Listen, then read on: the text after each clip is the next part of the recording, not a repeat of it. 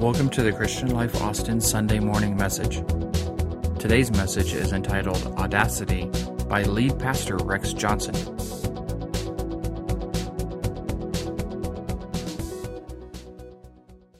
Now today, uh, I, am just going to I'm going to tell you I'm going to I'm going to preach a little bit today if it's all right. I'm just going to open up my spirit. I'm going to preach a little bit today.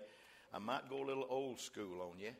So uh, please understand, I'm not, I'm not trying to, I'm not trying to say it's going to get hard line. No, no, no, not about that. But I believe, I believe that our anointing is in His presence.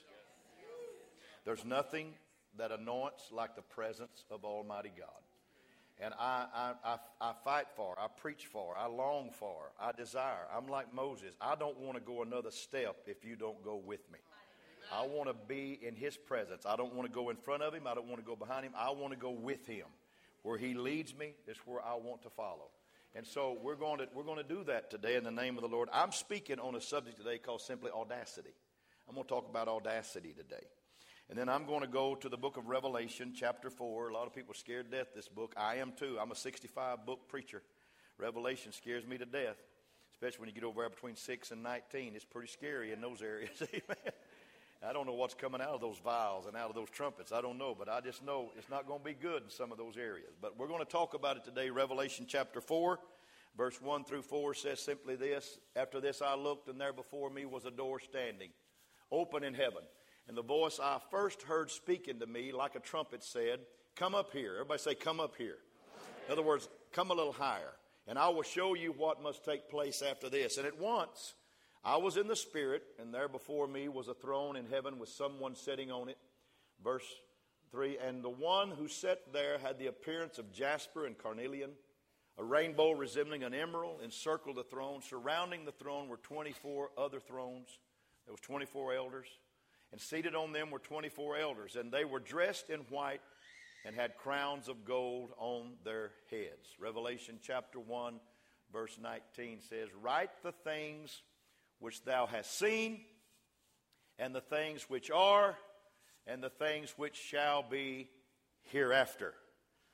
Everybody say, Write what you have seen, the things which are, and the things which shall be hereafter. I want to talk to you today. Take somebody by the hand and say, Pastor, preach the word to us today. Let it touch my heart. Let it change my heart. Preach the word to us today. Let it touch my mind. Let it change my mind. Preach the word to us today. Let me leave here a different person than what I was when I came in. And I love you, and you may be seated. God bless your hearts today. John, John the Beloved, who became known as John the Revelator, was on Patmos. He was exiled there for preaching the gospel he had been, he had been put to death in a boiling pot of oil, and he didn't die. God spared him because God had a revelation to give to him on an island. So they put him on Patmos. That's where all the convicts were put, and they stayed there till they died.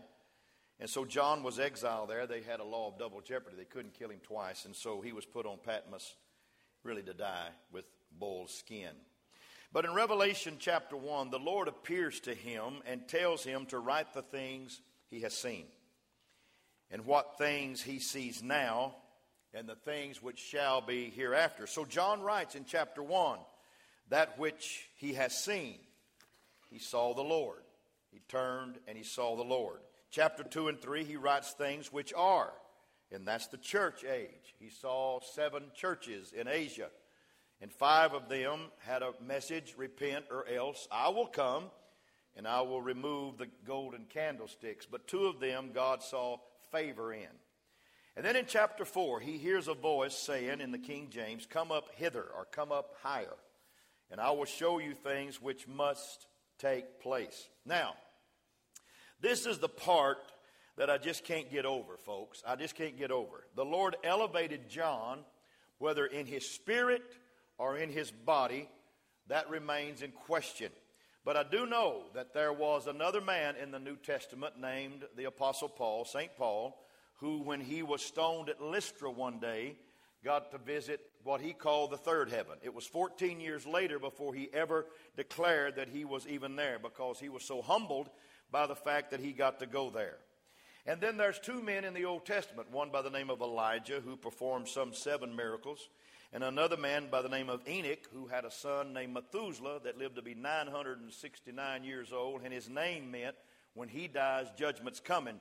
And the Bible said that Enoch, after Methuselah was born, walked with God and was not, for God took him. I think that when Methuselah was born and his name meant when he dies, in other words, grace is over, mercy's over, judgment's coming. Enoch decided it was time to walk with God. God bless our godly fathers that walk with God for their kids. Can you clap your hands for that? Amen. So, we know of at least three men, we know of at least three men who've had visitations to the other world in the Word of God. And I think John got elevated, whether spirit or body, it does not matter. He got to go. And, and, and, and had the audacity, God had the audacity, after He elevated him to, into the heavenlies, He had the audacity to put him right in the middle of a worship service in progress. If you read chapter 4 and chapter 5, you'll see there was a full crowd there. We've got a full crowd here today. I thank you for being in church today at this 11 o'clock hour. There were four beasts. There were four beasts. There were 24 elders. There was a lamb. There was one on the throne. There was full worship, not half worship, not three quarters worship. There was full worship. They were saying, Holy, holy, holy is the Lord God Almighty, which was and is and is to come. If I can be so bold today, I would like to ask this question, not to you, but to him. What kind of God is that? What kind of God is that? A God that is about to tell John all these terrible things that are going to take place in the world. What you hear, you write. What you see, you write. He's going to show him the Antichrist. He's going to show him the beast. He's going to talk about the mark of the beast, the 666. He's going to talk about the false prophet. He's going to talk about the seven terrible vials, and we could talk about all those. He's going to talk about the harlot to him. He's going to talk about the terror that's going to befall man. Can I tell you right now? I'm not a, I'm not a fearmonger preacher, but there's a lot of uneasiness in our world even now. Is anybody on this page with me? There's a lot of stuff happening in this world right now, and I believe that the Spirit of Antichrist doth already exist. So don't put me in a pre trib or a mid trib or a post trib mode. I'm not going to take any of them. I just believe that it's going to be pan trib. It's all going to pan out if you know Jesus Christ. Amen? And so, bottom line is, but but when before he does this to John, before he shows John all these terrible things and all these horrible things and all this stuff that he's going to have to write about, he has he has this audacity to put him in the middle of a worship service going full blast. And there's spirits there, and there's elders there, and there's voices there, and there's rainbows there, and there's jasper, and there's sardine stones there, and there's crowns. And those four and twenty elders take their crowns, hallelujah, and throw them, put them down at the feet of the one that redeemed them. It's a big time worship service, it's in heaven. It's as if the Lord is saying to John, Are you ready for this? He said, John, there's a lot of things that's about to happen in your future that you will not understand about it when you get there in your tomorrows. There's a lot of things that you will see that may try to throw your faith. There's a lot of things you'll have to write that you will scratch your head about. So, as God, I am giving you my very best. I'm putting in you and you the very best that I have. Raising the dead is not my best. Healing a blind eye is not my best. Unstopping a deaf ear is not my best. My best is when you get the opportunity to come into my presence with a full bore worship session going on. There's not anything, oh, somebody help me right now. There's not anything greater there's not anything more powerful. There's not anything more grandiose. There's not anything more glorious than to be in the presence of the God that made it all.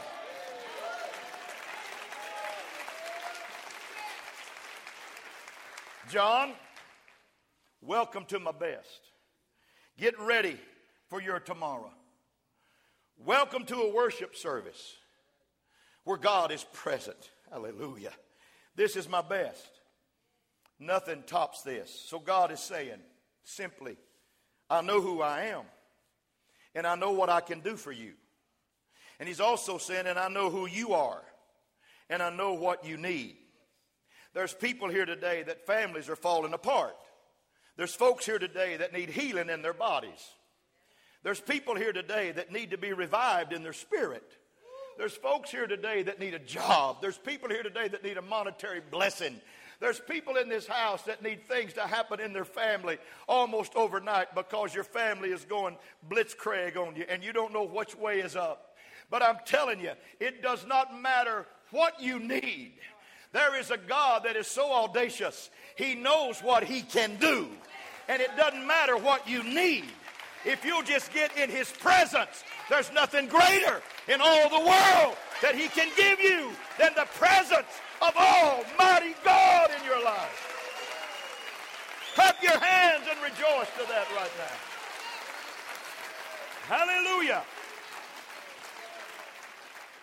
And nothing prepares you for tomorrow's in your life like a worship service with the Heavenly Father. Somebody say hallelujah. That's in my notes right there. Hallelujah. Maybe some of you are starting to understand why we worship like we do on Sunday mornings here at CLC. It might be outside the limits for some of you that's come from diverse religions and diverse churches. We are an interdenominational church and we take labels off here. But we do preach Jesus Christ and Him crucified. And we believe that we have a Heavenly Father that loves us. And we believe the Holy Ghost is working in our lives right now. Amen. And I declare to this congregation this morning we do not live in a heliocentric universe where the earth revolves around the sun. We don't even live in a geocentric universe with the sun revolving around the earth. This church, we live in a theocentric universe.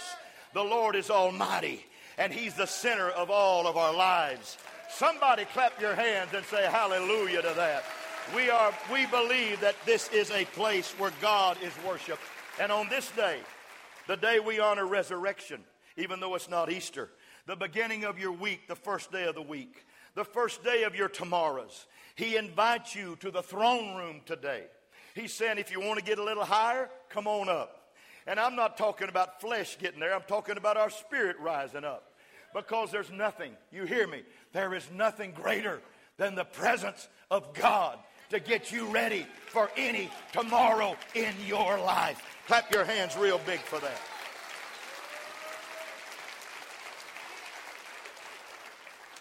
So, the God we serve is a God that wants to get involved in your worship. It's not just worship to worship. We don't worship worship, we worship the God of glory. We praise the God of Israel. We magnify him, for he has done great things.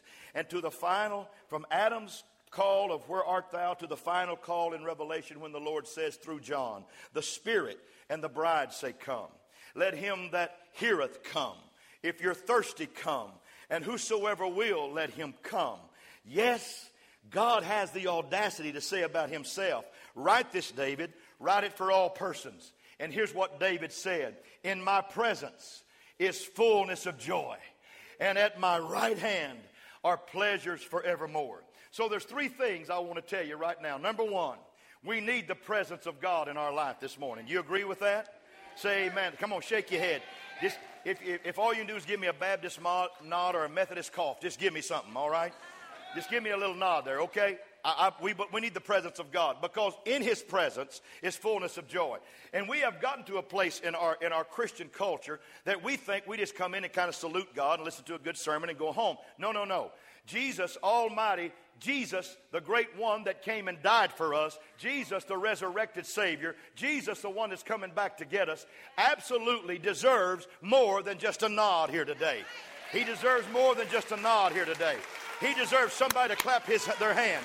He deserves somebody to say hallelujah.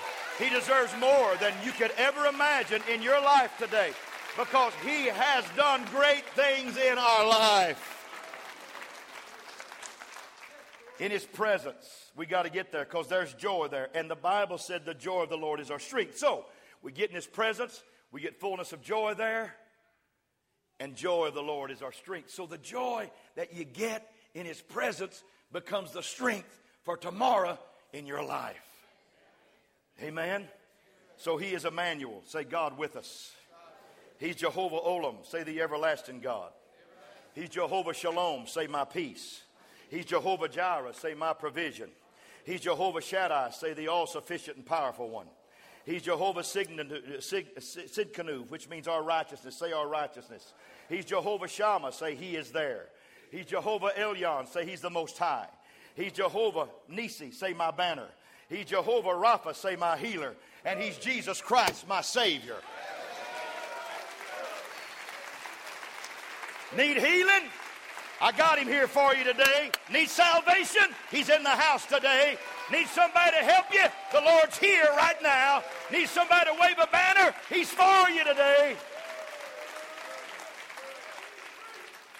Let me further prove the point of God of this audacity.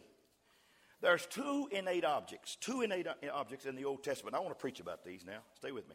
Two innate objects that were in the Ark of the Covenant now, if you have studied the Ark of the Covenant, you that are new to church, you don't probably know what this is. The Ark of the Covenant was just simply a box to everybody else, but to the Israelites, it represented the, the presence of God in the Old Testament.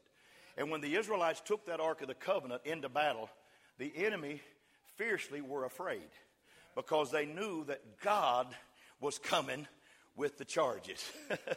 and they usually took the Ark of the Covenant out first. They really, really did, behind the praisers. But Bottom line, that Ark of the Covenant represented the Spirit of God.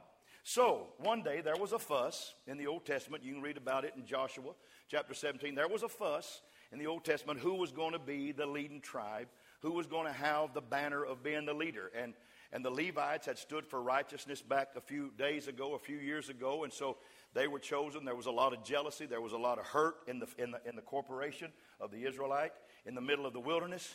And so Moses said, I want all you guys to bring your walking sticks. Now you got to get this an innate object, something with no soul, no mind, no power, just a walking stick that's been passed down from generation. It was probably slick from the perspiration of a grip. It was probably so old and wore out. It was probably, it had dirty dirt on the bottom, probably had worn out on the bottom and, and it was it was an old an old almond stick is what it was an old almond rod. And it was it was old and it was decrepit and it was there's nothing there. And 12 rods were laid up by the ark of the covenant one night. You listen to me one night.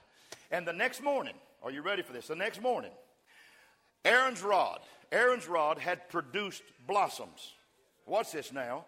Had produced buds had produced leaves and had produced full grown almonds in one night you know where it was? It was laid up by the presence of God. Oh, hallelujah. Hallelujah. It went there as a dead old dry stick and woke up a garden. No, you're not getting me just yet, but you're going to get me. Some of you have walked in here a dry old stick and saying, Lord God, what can I do to get a touch from God? Get in His presence. You'll wake up in a little while a garden. You'll be more than you've ever imagined in your life.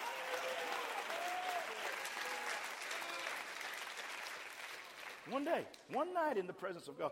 Then we've got this thing called manna. Another story. Another story. Manna fell for 40 years in the wilderness.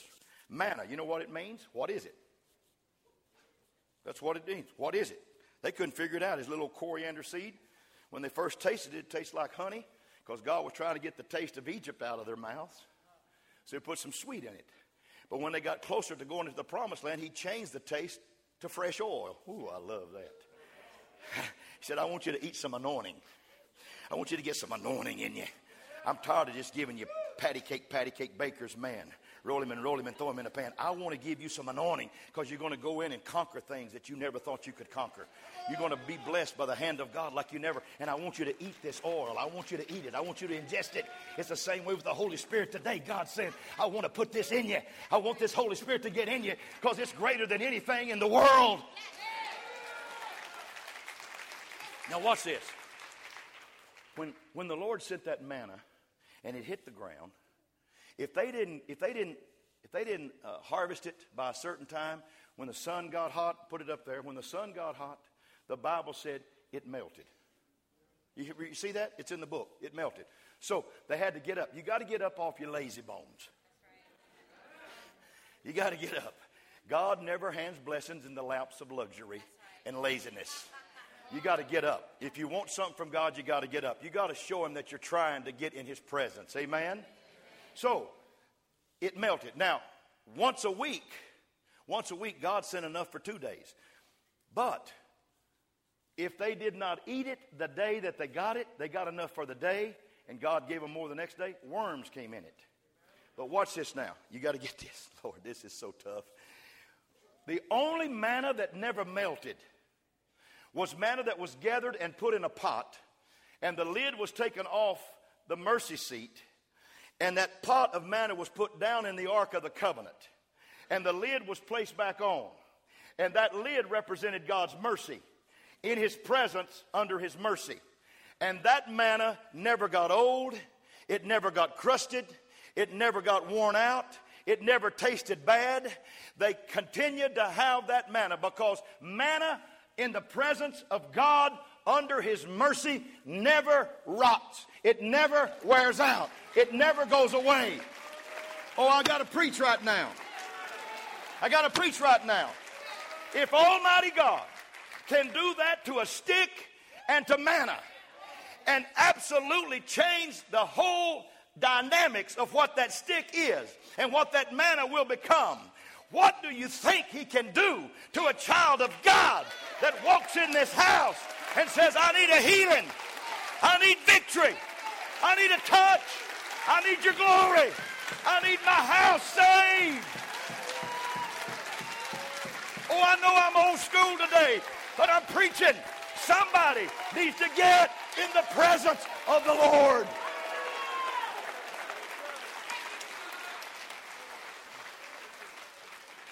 For you that's waiting on a Baptist sermon, come next week and I'll give you one. Listen, if God can do that to a walking stick and to a pot of manna, look what He can do for you. Okay, I'm going to say a statement and I want, to say, I want you to repeat, He is worthy, okay? So I'm going to say something. You're going to say, He is worthy, okay? You ready? There's never been a battle He couldn't win. There's never been a burden he couldn't lift. There's never been a disease he couldn't heal. There's never been any loneliness he couldn't comfort. There's never been a doubt he couldn't destroy. There's never been a problem he couldn't solve. There's never been a devil he could not conquer. Never been an evil habit he could not break. Never been a marriage he could not mend. Never been a child he can't restore to their parents. Never been a mountain he couldn't move. Never been a river he couldn't ford. Never been an evil spirit he couldn't tame. Never been a church he couldn't revive. Never been a soul that he couldn't touch. Somebody needs to give him some praise right now.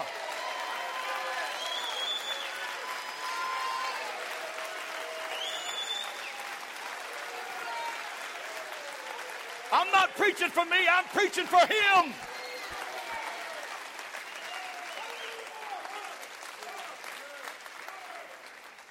Hallelujah. Let me hurry. Let me hurry. I don't, I don't want to hold you much longer, but I, I got some more stuff. Everyone in John 4, I mean, Revelation 4 and Revelation 5 was involved in what was going on. There was no such thing as just lookers, everybody was involved. The work of the Spirit in our lives is in three stages. Number one, the manifestation of himself to us. Everybody say to us. Number two, the manifestation of himself in us. Say in us. Number three, the manifest, manifestation of himself, say through us. The general population of the church is satisfied to see the manifestation of God. And what God wants us to be is to be the manifestation of God. These signs, oh, hallelujah, shall follow them that believe. They're not going to see miracles, they're going to be.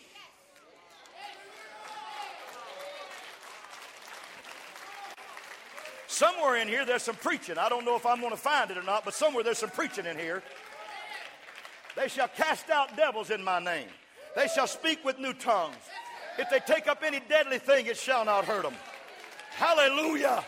Hallelujah. They shall lay hands on the sick and they shall recover.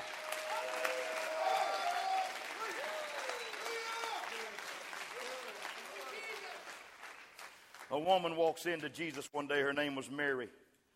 Jesus is in a room with all men, all men. And she breaks this men barrier. She walks in. She's got an alabaster box. It's full of costly ointment. She has spent a fortune to put it together. And she walks in to a room full of men, unashamed, unem- uh, not embarrassed at all, and breaks, not opens and pours, but breaks that alabaster. Just breaks it, breaks it. Mm. And pours it on his feet and dries his feet with her hair. Now, watch this. She, she became the B person. She became the manifestation. But sitting there was Lazarus. Are you listening? Lazarus, who had been arisen from the grave, dead four days, stinking. He was sitting there. Judas Iscariot, the son of Simon. Many think Simon the leper, that was his house, was sitting there also. And he said, Could not this been sold and given to the poor? And then Simon, the leper, who had been cleansed of leprosy. Can I talk to you? A disciple, a man raised from the dead, a man healed of leprosy, sitting there watching a manifestation. I'm here to declare to you right now it doesn't matter if God's done something little bitty or something great big.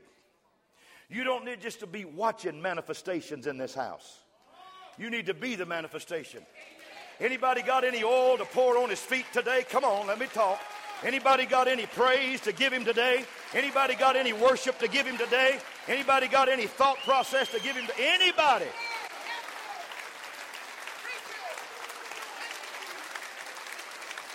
Hallelujah.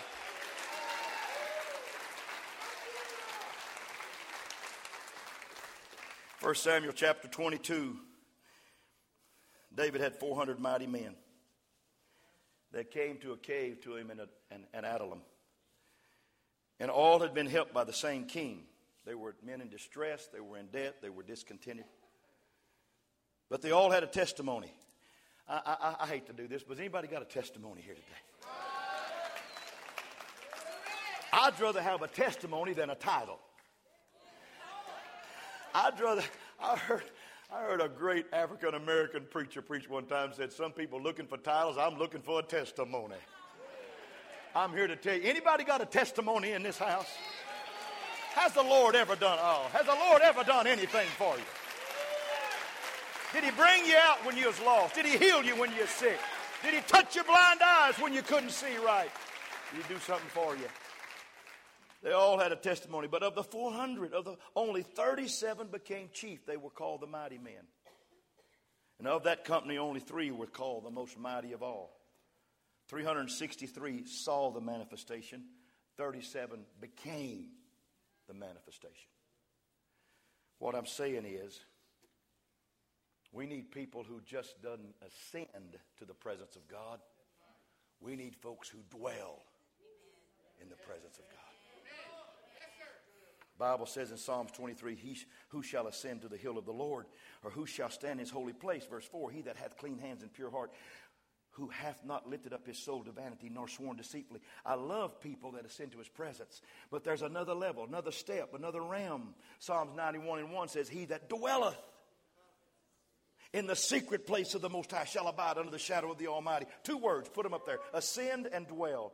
Some people ascend every Sunday morning, but they don't stay there. They go back down to the world on Monday.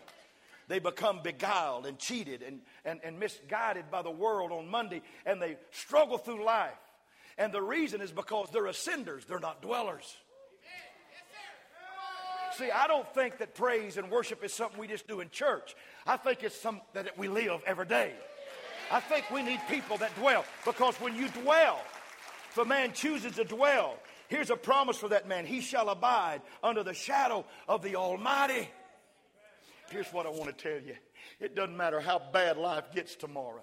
how bad it gets on Tuesday. If you'll do more than just ascend here today with your praise.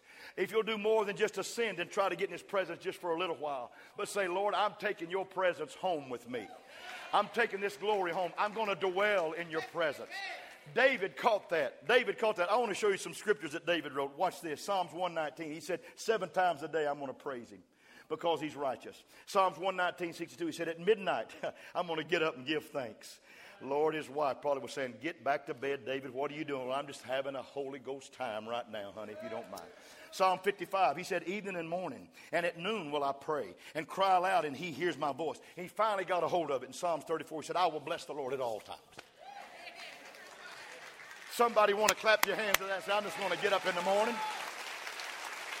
I'm going to go to bed at night. I'm going to praise him in the morning. I'm going to praise him at noon. I'm going to praise him in the afternoon. I'm going to praise him at night because there's nothing greater than in his presence. God has the audacity to believe that he can help me in my situation if I stay and dwell in his presence.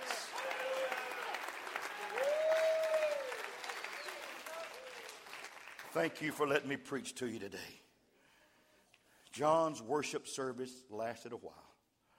I'm almost done. About another three hours.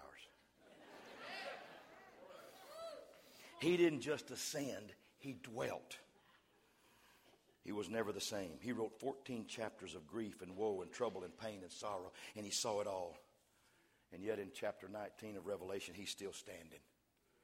It hadn't whipped him, it hadn't defeated him, because God gave him his best before the worst came in his life. That's why church is so important on Sunday morning. That's why this praise band is so important on Sunday morning because they bring the glory of the Lord down on this church. They bring it. And you need to get into it. You need to sing with all your heart. I love that song. Randy sings that song just for Pastor. I'm going to sing a new song. Son, I want you to know I wanted to dance all over this place, but we had guests today from all around, and they might not understand me, a 64 year old man. Pardon me, 44 year old man. dancing all over this place. I love the fact that when Jesus came into my life, I started singing a brand new song. And John was still standing at the last of the book. He was set free to return to Ephesus. He died an old man of natural causes. The world didn't take him out. Getting in the Lord's worship service is pretty special. I got one little story to tell you, then I'm closing. There is a there's a wonderful a wonderful book in the Bible named Esther. Anybody ever studied Esther? Just raise your hand. Come on. That's good. You know Esther didn't have God in it. The name God, Jehovah, not even Esther. It's just like a bunch of people wrote a book. Said, let's just write a little novel about what happened over here in Shushan. But here's the beautiful part about Esther. There is a feast in Esther that takes place. It's called the Feast of Purim, P U R I M. And it's not one of the seven spiritual feasts that the Lord ordained. There's seven Four were optional, three were mandatory. And we'll talk about that later. But the Feast of Purim was the eighth feast, and the people created this feast. Amen? I'd like for us to create some feast around here. The people created this, and you know what? In history, you'll read history books, the Lord allowed them to do that every year, even though it wasn't one of the seven that He ordained. And so, the Feast of Purim is simply this it's a feast of praising God because nothing happened. Oh, oh, oh, oh, oh, oh, oh, oh, I got you now, don't I? Pastor, you know when trouble comes, you know I'll be here praising God. Yeah, yeah. You got a willow in your hand, but you need a palm in your hand too. You need when God blesses you and God touches you. But I'm going to hear, I'm going to tell you, nothing happened. And the reason nothing happened because Haman had these gallows built for the Jews. He's going to, he's going to execute them all. He's going to hang them. He was going to hang them because he hated the Jews. He hated those people in Shushan. And so he was second command under the king, and he built these gallows. And on a particular day, all the Jews were going to be executed. But there was a man leading those Jews named Mordecai who was an uncle to Esther who went into the king for such a time as this. It's a beautiful story. And the king had a dream one night about somebody that protected him or somebody showed him some books and somebody protected him. And he said, Wow, who was this? He said, It was Mordecai. He saved you from assassination. And so he brings Haman in. Now you got to get this. He brings Haman in, And he asked Haman, and Haman thinks he's talking about him because he's fixing to kill all the Jews. And he said, Haman, what's to be done for a man that has just served the king so greatly and saved his life? And Haman said, I'd tell you what I'd do if I was you, king. I'd get the best horse. I'd put your robe on him. I'd put your ring on him. I'd put your crown on him. And I'd parade him through the streets. And I'd say, Hail to the man the king has found favor in. And, and, and Ahasuerus said, Go get Mordecai and let's do that.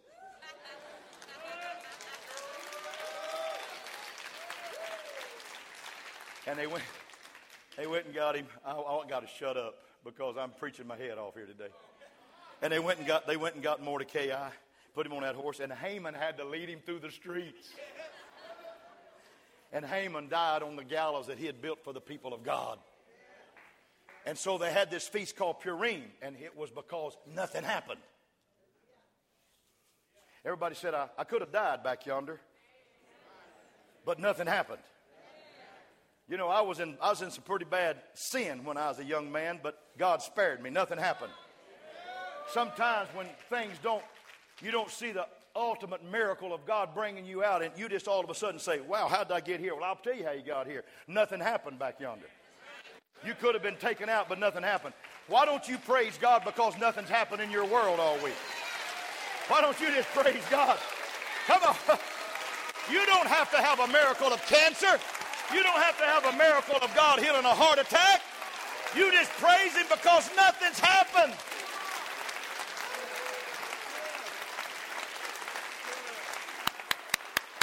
Come on, it's His presence. It's His presence. I don't want to ascend, I want to dwell in His presence. So I don't have to have anything happen. I can just have a normal day and I will bless the Lord at all times. Stand to your feet, everybody. You're awesome people. Clap your hands real big all over the house. Clap your hands real big all over the house.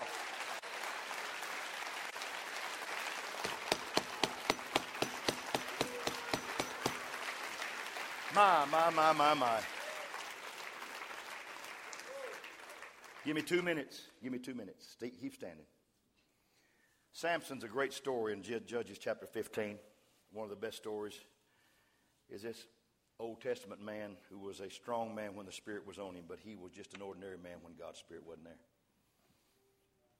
He was bound and headed to a Philistine prison.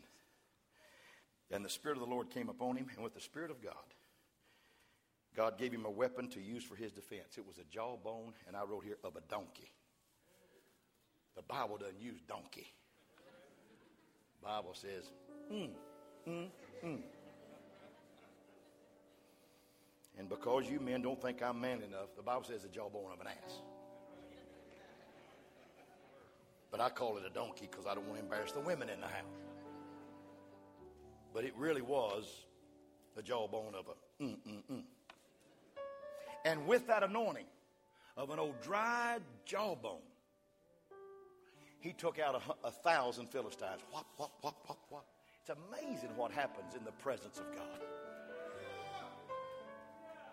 And when he got through fighting and winning, he was so tired he just threw that jawbone down. Listen to me, there's some things you never cast off of you if it has brought victory a thousand times in your life. And all of a sudden he got thirsty. He got a thirst and he said, God, you're going to let me die? I've whipped these thousand Philistines. You're going to let me die? And the Lord said, pick up the thing that you have cast down. And he reached and picked up that jawbone. And out of that old dry jawbone, water started flowing like a well. See, I believe that. And Samson just turned it up. And he drank the water. And God revived him. Here's the point I want to say. Here's what I want to tell you. Water came out of the weapon of his anointing. You know what our anointing comes from? His presence. There's nothing like his presence. There's some people that needs the baptism of the Holy Spirit in this church and you're seeking a sign, you're seeking tongues, you're seeking all these signs. Let me tell you something. It's not signs that you seek. You get in his presence and I promise you everything you want from God, God will provide for you. You don't just come down here and say, All right, God, here I am. No, you get in His presence. Hallelujah. You get in His presence. You get in His presence. You get in His presence. I had a friend of mine that went to see a king one time in a very small country in the, in the eastern area of the world. And he got a, he got a, he got a, a, a piece of paper from the, from the king's servants that told him how he ought to act, how he ought to be. He Said, when you walk in, you never take your eyes off the one you're coming to see. You never turn your back. When you walk out, you back out of the room. You don't turn and turn around on the king of this country. You got to wear a certain kind of clothes. You got to have a certain kind of look on your face. He said, I don't want anybody walking in my presence with a frown on their face. I want people coming here with a smile on their face. That's just the king of a little old bitty country called Thailand. But when we come into the King of Kings room, I think it's important that we walk in and say, Lord, I need your help. I need some help in my life. Come on, I need some help in my life. Have I blessed anybody today? Has anybody been blessed today? I need some help in my life. I need some help in my life. I need some help. Thank you for listening. For more information, please visit clcaustin.com.